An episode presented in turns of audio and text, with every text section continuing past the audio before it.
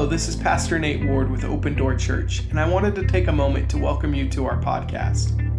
It's my personal prayer that you would be encouraged and encountered by the Holy Spirit and challenged by His Word. May the Lord bless you and stir faith as you listen to this week's message.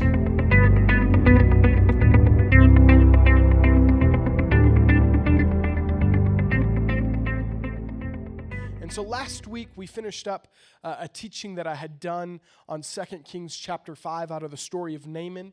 And we looked at each character in particular and we, we finished and we, we separated last week as a specific study on the servant of Gehazi, the servant Gehazi. Right? He was destined to be Elisha's successor, just like Elisha was the successor to Elijah. We remember that story, right? Elisha received a double portion of what Elijah had. And I talked last week how I believe uh, Gehazi was positioned to receive even a double portion of what Elisha had. But there were some things that got in his way from finishing well. And uh, one of the things that we kind of talked about was outside of his greed, outside of him feeling like he deserved something uh, for how God was using him, we, we really kind of narrowed down at the core of it, there was a lack of the fear of the Lord. And that spurred on some teaching uh, last, uh, last Sunday night where I felt a prophetic urge from the Lord to jump into a specific teaching series on the fear of the Lord and in specific how to grow in the fear of the Lord. Because I really I really strongly believe that at the at the foundation of what God is doing in our community, what God's doing in our church, um, that it's going to be married with this concept of the fear of the Lord. Something that I think we might have an idea of, but we don't really know what it looks like in practice. And so that's where this has been birthed. But if you remember, we talked about Gehazi last week, and we, we looked at him as one that started off with such great potential, right? I mean, he had Elisha as a mentor. He saw God move. He was in the midst of the Spirit of God doing miracles. And uh, I mean, if there was anybody that was set up for success, it was this guy. But at the end of the day, he wound up. Uh, he wound up a leper. He wound up with the curse of God upon his life rather than finishing well. And uh, I don't know about you guys, but I know for me, at the end of my days, I want to be able to stand before Jesus. I want to be able to stand before him and have him say, Well done, my good and faithful servant. Right? We read Matthew chapter 7. We read the, the startling things that Jesus says. And the, to be frank, he's going to tell some people to depart from him because he didn't know them. And these aren't people that are just kind of like, you know, they, they checked a box on a census saying they were Christians. These are people that were casting out demons. These were people that were doing signs and wonders in his name. These were people that were active in ministry that are going to stand before Jesus. And he's going to say, Depart from me, for I never knew you. And so uh, it's always a kind of a, a, a, heart check for me when I read those words of Jesus. I read things like what Paul wrote that he's got to be cautious that after preaching to others that he's still qualified, right? He uses language that's strong because I want to be able to stand before Jesus at the end of my days, not with saying, you know what, I had a good 10 years of ministry under my belt and then I just kind of meandered off and I kind of faded out at the end. And I kind of missed what God had for me. But I said a prayer one day. No, I want to stand before Jesus and have him lock eyes with mine with a familiar gaze and be able to say, Well done, my good and faithful servant. Right? I, I, my prayer for you is regardless of how you've started your journey with Jesus, regardless of where you are even right now with your walk with the Lord, is that at the end of your days, you can say that you finished well. That's the beauty of the gospel. That's the beauty of the grace of the cross, is that regardless of what you've done, regardless of where you've been, regardless of how your storyline looks right now, that there is opportunity to finish well. I love that, right? It's the thief on the cross. where Jesus looks to him and says, Surely today you'll be with me in paradise. He ran his race the wrong direction 99% of his life. but at the end of the day, he was able to finish well. But yet, I think there's so many more stories and examples, even in scripture, that I can find of people that started off well, but ended in a bad way. Gehazi was one of them.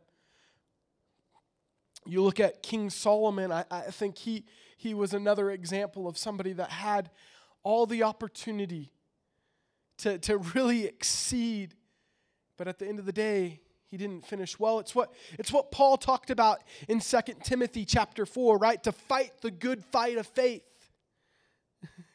That's what he tells Timothy. I fought the fight of faith, the good fight of faith.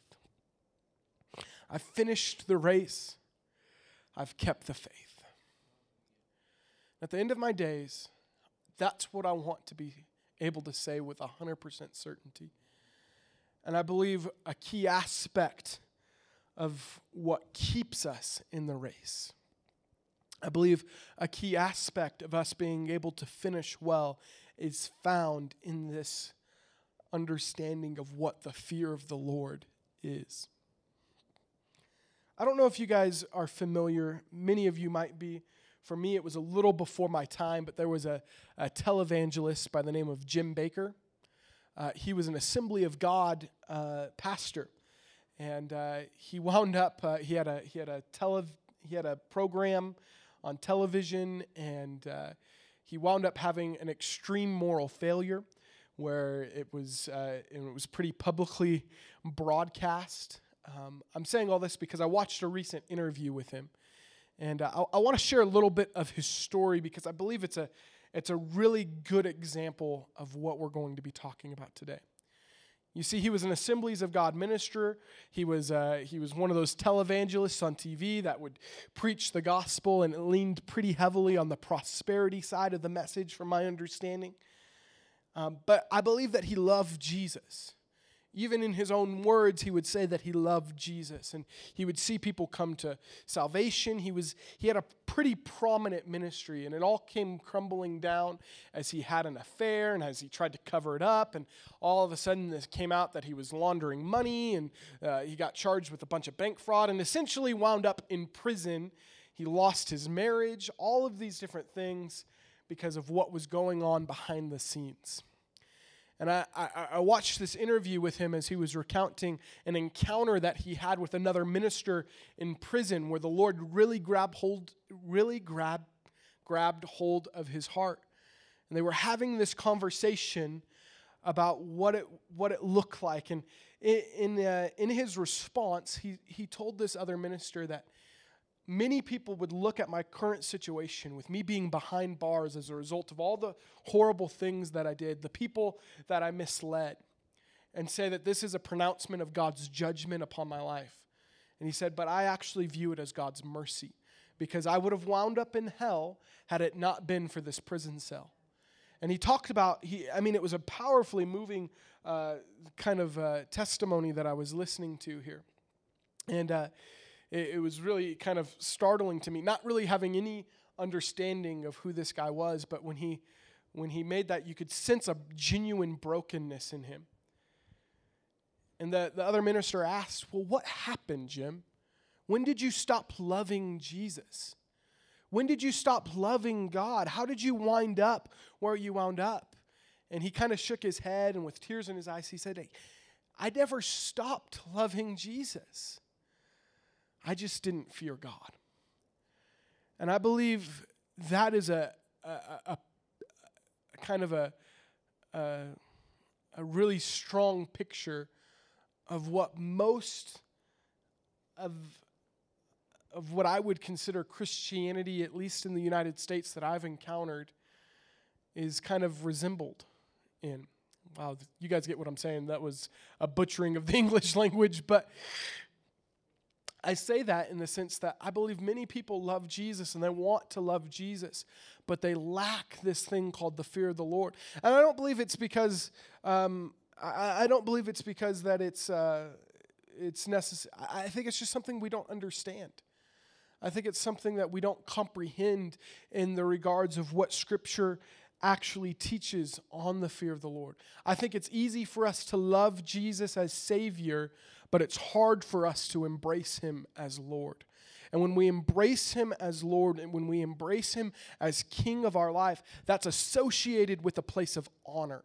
And so when we're talking about the fear of the Lord, it's going to be directly tied with this understanding of honor. And it's got to be for us, friends, not just loving Jesus as Savior, because none of us none of us would argue that it's a good thing to love Jesus because he saved us, right? None of us would, would none of us would discredit that fact. But the, the truth of the matter is, is that he's deserving of reverence, he's deserving of awe, and we're going to talk about this in a little bit. He's actually deserving to be feared because of who he is as king and as Lord. In fact, even what we talked about last week, um, at the it was not last week, it was last Sunday night. I talked about how there's forgiveness in God, therefore he should be feared. Right? That, that, that that's a crazy verse of scripture where we where we look at that. It's not, it doesn't say the love of God we should or th- that there's forgiveness in God, therefore he should be loved. But there's forgiveness in God, so therefore he should be feared. It's one of those crazy things that what are we talking about, right? Because when, when we read the New Testament, we think of things like what it says in First John that perfect love drives out all fear, right? Well, how do we reconcile that with God? If, there, if, if your love and you're perfect, so perfect love drives out fear, and then, uh, and then other verses, and you've got this pastor up here that doesn't have shoes on because he's got a broken toe, uh, telling us that uh, we're supposed to fear God. How do we reconcile those things? So I, I, want to talk about this very quickly. Um, and just to address this, and we can talk about it in more in depth, especially as I'm going to do some practical teaching in the evenings on this. But simply put, when we look at that verse in First John that talks about uh, perfect love casting out all fear, I believe what the author is referencing there is not uh, a fear of God in a sense, but he's talking about a spirit of fear and the fear that we would carry as if we're afraid of man's opinions, if we're afraid of what's going to happen to us, or even, in a sense, uh, a fear in being scared of God's judgments and these things. Those are things that, as a believer in Christ, we do not need to be scared of.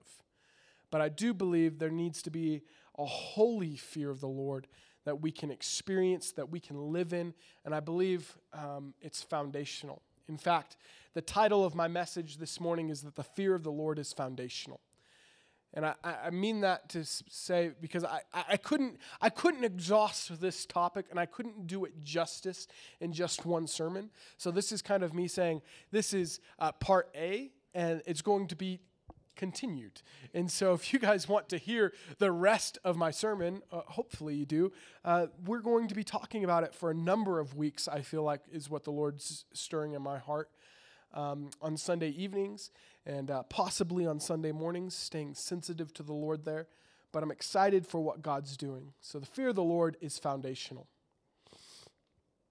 So, as we talk about this, you might be saying, well, what exactly is the fear of the Lord? We're going to answer that question eventually. But, you know, do you guys remember the song that Rich Mullins sang? It's like, Our God is an, I can't sing, is an awesome God. He, right? You guys know that one? And then he gets down, he's like, he's got lightning in his fists, or like, he gets that weird chorus. He's like, he's not putting on the Ritz. I don't know what that means. Maybe that's a disconnect from a generational thing. Uh, I'm saying that. Uh, uh, wow, why am I going off there? I was wondering, like, what if we changed the song to "Our God is an awful God, He reigns"? Right? You guys would say, "Whoa, that's uh, like awful." Like we we carry we carry a connotation of awful as something that's bad, right? Man, that pizza I made last night was awful. It had anchovies on it or like Oh man, Pastor Nate singing is awful, right? He can't hit a right. That's what that's that's typically how we use the that word, eh, especially in our context of where we are in this day and age. But did you actually know the, the archaic or the original meaning of that word is actually to be filled with awe and fear?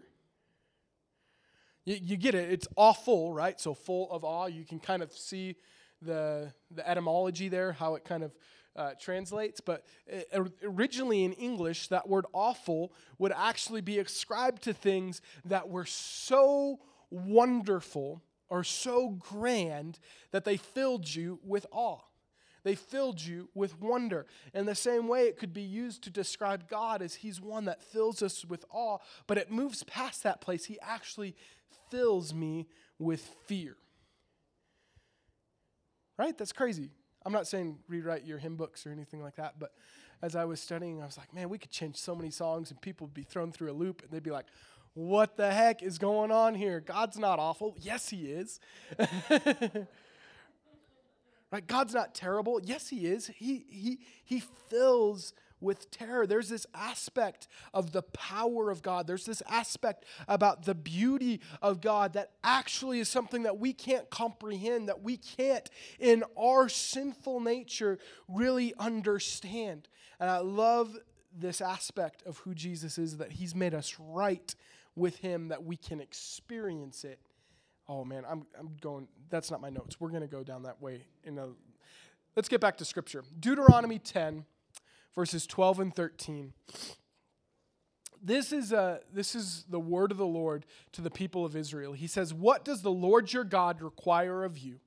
He requires only, everybody say only, that you fear the Lord your God, living in a way that pleases him, and to love him and serve him with all your heart and soul and you must always obey the Lord's commands and decrees that I am giving you today for your own good. I love this. The instruction for us to serve the Lord and do what he says actually isn't for his benefit. I think sometimes we think of God as putting all these rules in place so somehow that, you know, I mean, he's kind of just kind of this uh, rule setter that really just wants to test us and make sure that we follow the rules. He actually says that if we follow his commands, if we follow his instruction, it's actually for our own good. Isn't that cool? Sorry, I love that about the Lord. But at the beginning of all this, right, we've heard that we're supposed to love the Lord with all of our heart and soul, mind and strength, right? We, we, we know that we're supposed to live in a way that pleases Him. We know that we're supposed to obey what He says, right? But before, before the Lord mentions any of that, he, he says that you would fear the Lord your God.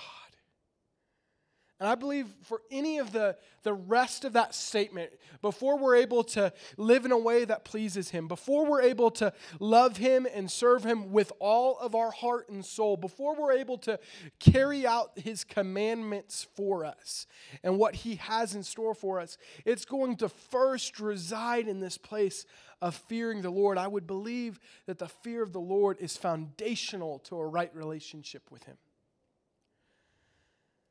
In fact, you know, that's kind of been the theme verse for what we've been talking about on Sunday nights is Psalm 25, 14, that the friendship with God is reserved for those who fear him, right? Intimate relationship with the Lord is set apart for those that hold him in a high regard, that hold him in a place of honor.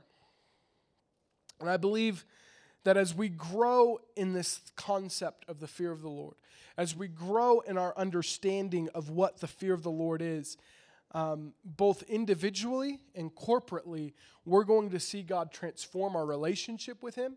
But I believe He's going to position us to see a move of God in our community, a move of God within this church and within this city um, that is going to be so closely tied to us growing in the fear of the Lord.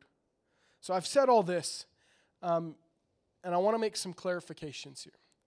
So, the definition of the fear of the Lord, or even if you just want to look at the Hebrew word fear, which is yare, it actually carries this connotation to fear, to actually be afraid.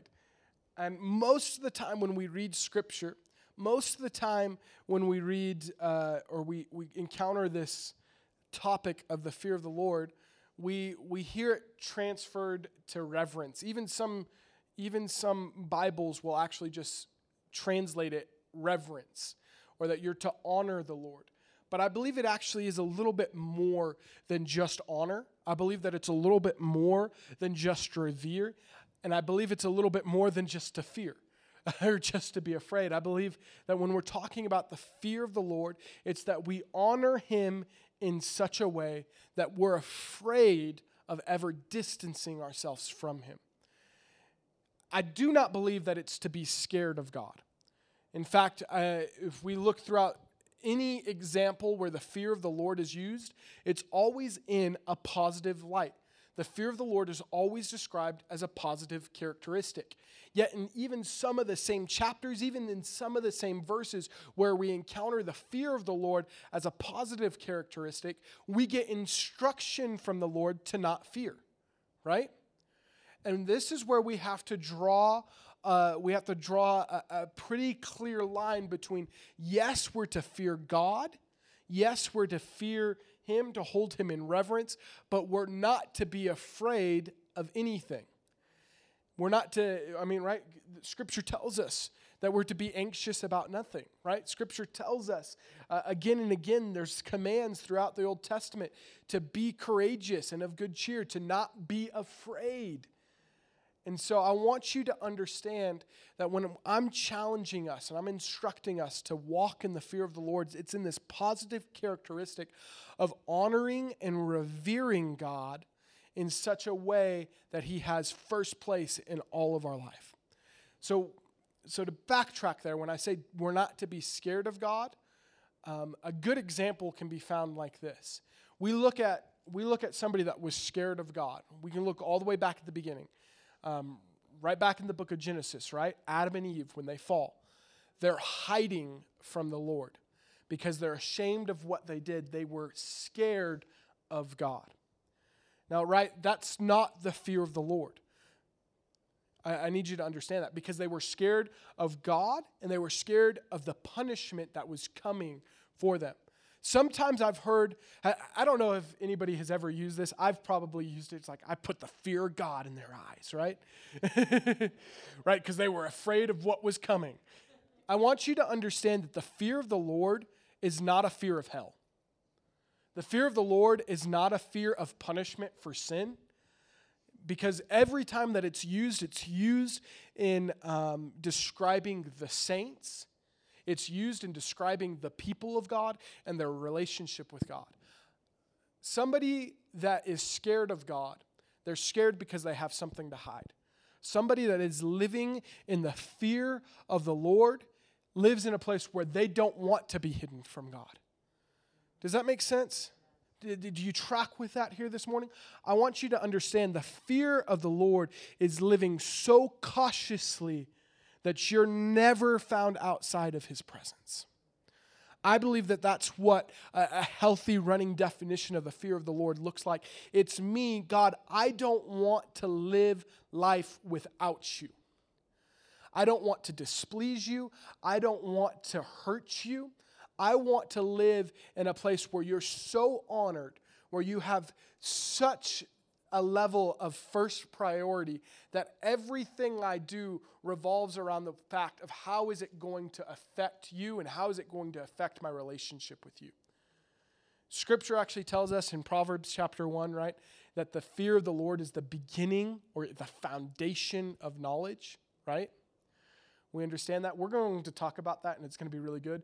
But we go on to continue to read uh, to read the book of Proverbs, and we understand that it's not just knowledge and like, oh, two plus two equals four.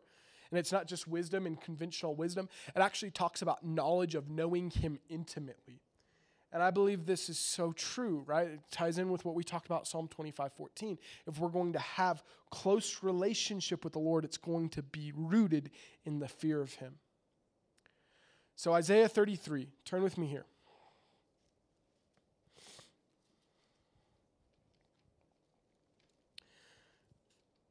Friends, if anything, this is designed just to be a simple introduction um, because I think for most of us, we know this, we've understood this, we've been around this language long enough to, to kind of uh, have a definition, maybe somewhat like this. If you've heard me teach on this topic before, you've probably hearing me say some of the same things.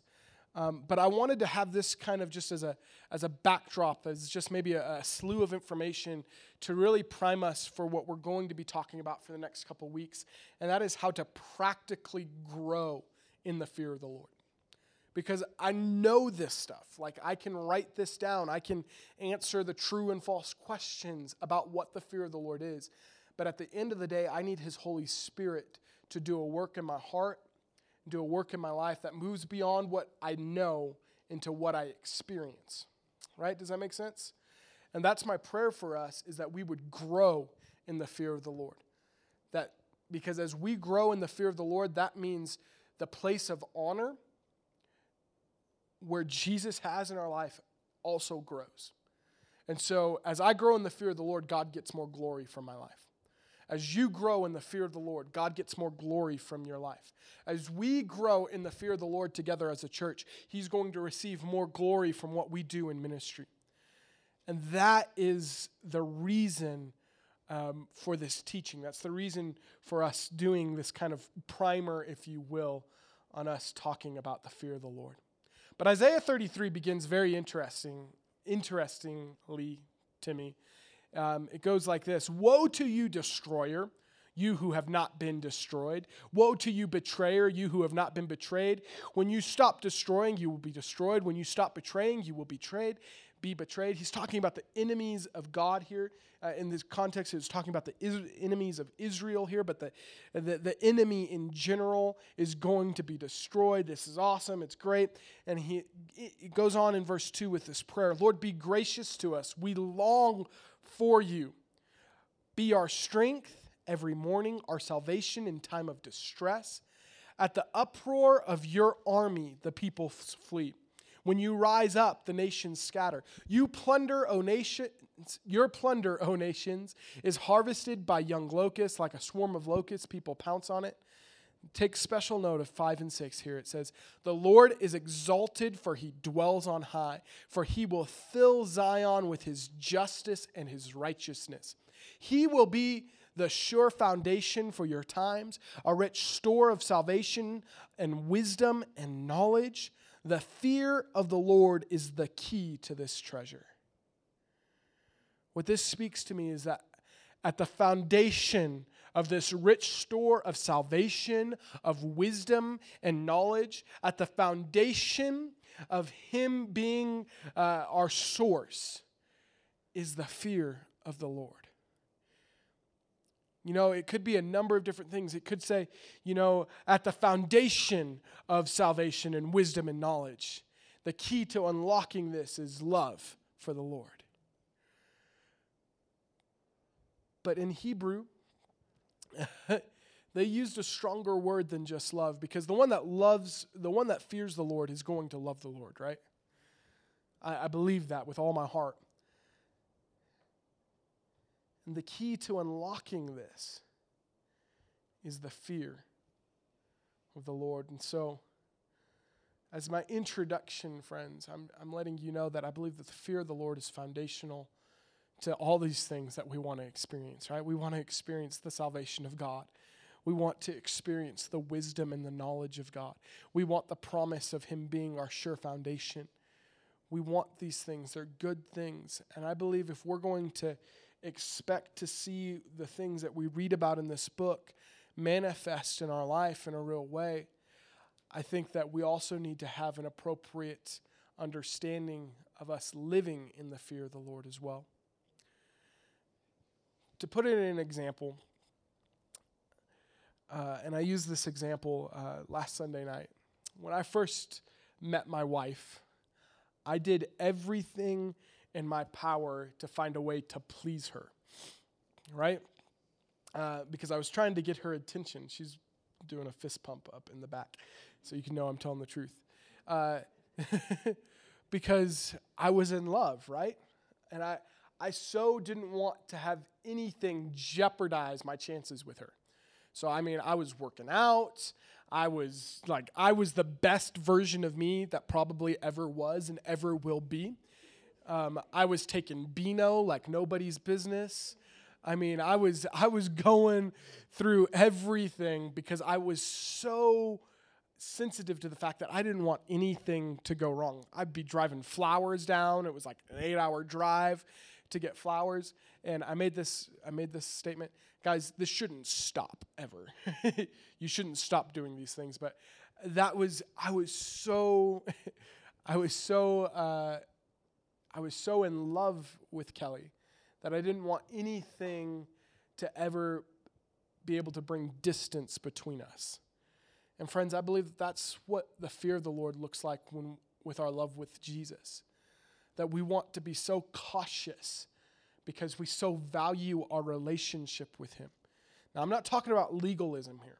And I believe that this is why we have a lack of the fear of the Lord in our culture, especially within church culture, because uh, a number of generations ago, not even that, that long ago, we had uh, a very much uh, a legalistic kind of leaning towards ministry, right? I mean, women weren't allowed to wear makeup and or, or, these things, but they were still seductive, all these crazy things, whatever. Uh, and we, we, we kind of missed the mark on what holiness looked like. And then the pendulum kind of swung, right? To where, you know, we're free in Jesus and there's grace and all this good revelation of the fact that God is good and He loves us and He wants good things for us. To where we almost abandon this idea of holiness. And I believe that either, either direction uh, that that pendulum swings is equally dangerous and that the fear of the Lord is actually what keeps us on track, right? We understand that the that the gate is narrow and the road is narrow to salvation. Um, and I believe the fear of the Lord is what keeps us on the right course. And my prayer is that we would grow in it. Amen. So, Father, I thank you for your church. Lord, and I, am asking that this lofty concept, Lord, that we could talk about for ages, Lord, that you would help us understand it better. Because at the end of the day, we just want to love you rightly, Jesus. Lord, we want to love you more than we do right now. And I believe that that is married to us holding you in a higher regard than we do right now. Lord, we don't want to grow lackadaisical, Lord, in our approach to our dealings with you, God. Lord, we never want to come into your presence with a, with a common familiarity that we don't need to make a big deal about who you are. Lord, we want to hold you in a right place, in a right standing.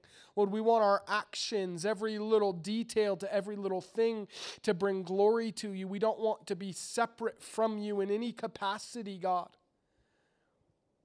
And so, Lord, I'm asking for your help. I'm asking for your spirit to speak. Lord, I'm asking for you to move, that you might be glorified in Jesus' name, that you might be lifted high, Lord, and that you might receive the worth that is rightfully due your name as a result of what you're doing here in Pagosa Springs. Lord, with friends that are visiting God, Lord, we're asking just that there would be an increase of the fear of the Lord in our lives for your glory and your fame. We love you and we bless you in Jesus' name. Thank you for listening to this week's message. Our ministry is made possible entirely by the faithful generosity of people just like you. If you were blessed by this message and would like to partner with what the Lord is doing in Pagosa Springs, visit us online at www.opendoorpagosa.com. Here you can give, see our service times, and stay connected with Open Door Church. We hope to see you soon.